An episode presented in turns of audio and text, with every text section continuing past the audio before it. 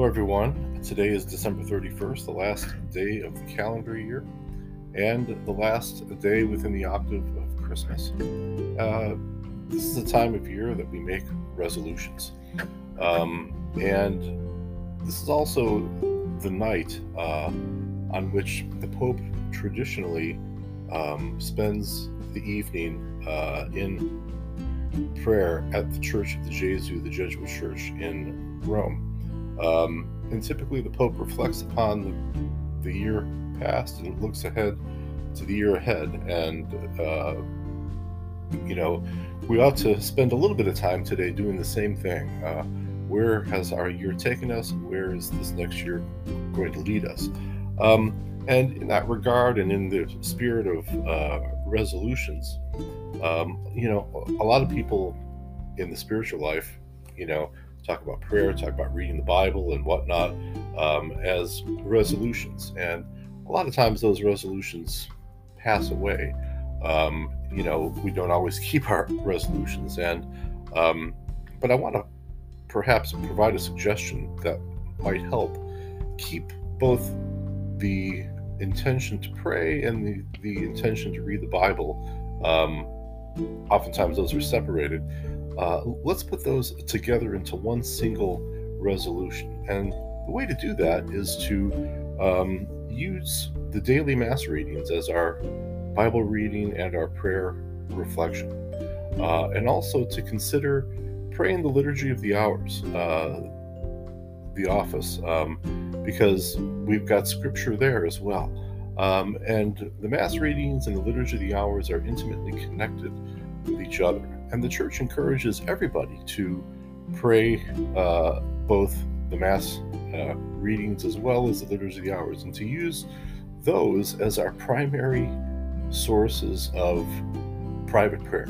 Um, that the public prayers of the church, Mass and the Liturgy of the Hours, become our private prayer and become the source of our mental prayer, the source of our Lectio Divina, uh, the source of our uh, of our private uh, prayer moments and intimacy with God. Um, because if we do that, if we use the Liturgy of the Hours, if we use the Mass readings as our primary um, source of prayer, we're going to discover that it is the best Bible study we could ever have. The church doesn't encourage us to study the Bible, the church encourages us to pray the Bible.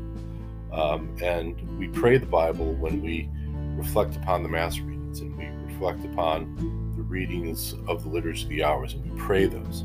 Um, and all of those things um, are grounded in the gospel itself. The gospel reading for each day is the lens through which we see Scripture. Um, for the Christian, the Gospels are the lens through which we see all the Scriptures. Uh, it is our interpretive lens for uh, for understanding God's revelation and God's work through salvation history is through the Gospels. And so, if we do the Mass readings and we focus primarily on the Gospel texts and we pray the Liturgy of the Hours and we pray the pray the Mass readings, uh, our lives will change. Uh, they really will. Um, and uh, it's a very easy thing to do. There are, are apps for the liturgy of the office. You can there are apps for the daily mass readings. You can put them on your phone, um, and these can be great sources of prayer and reflection. Uh, on campus here at St. Mary's, we have two devotional chapels, uh, one in Mead Hall and one at Maria Hall, where folks can go and they can pray quietly before the Blessed Sacrament, reflecting on these readings, uh, even creating little communities of prayer.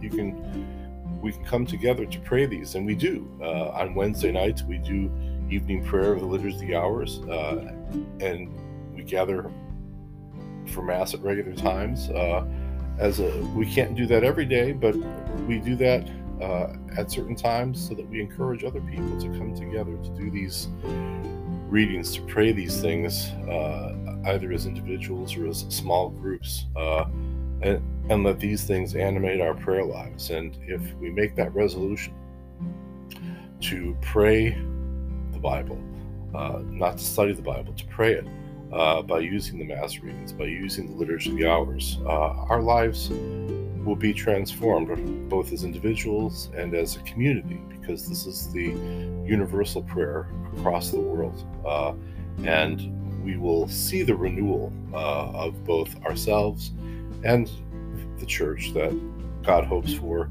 and longs for as we walk more closely toward the reign of God.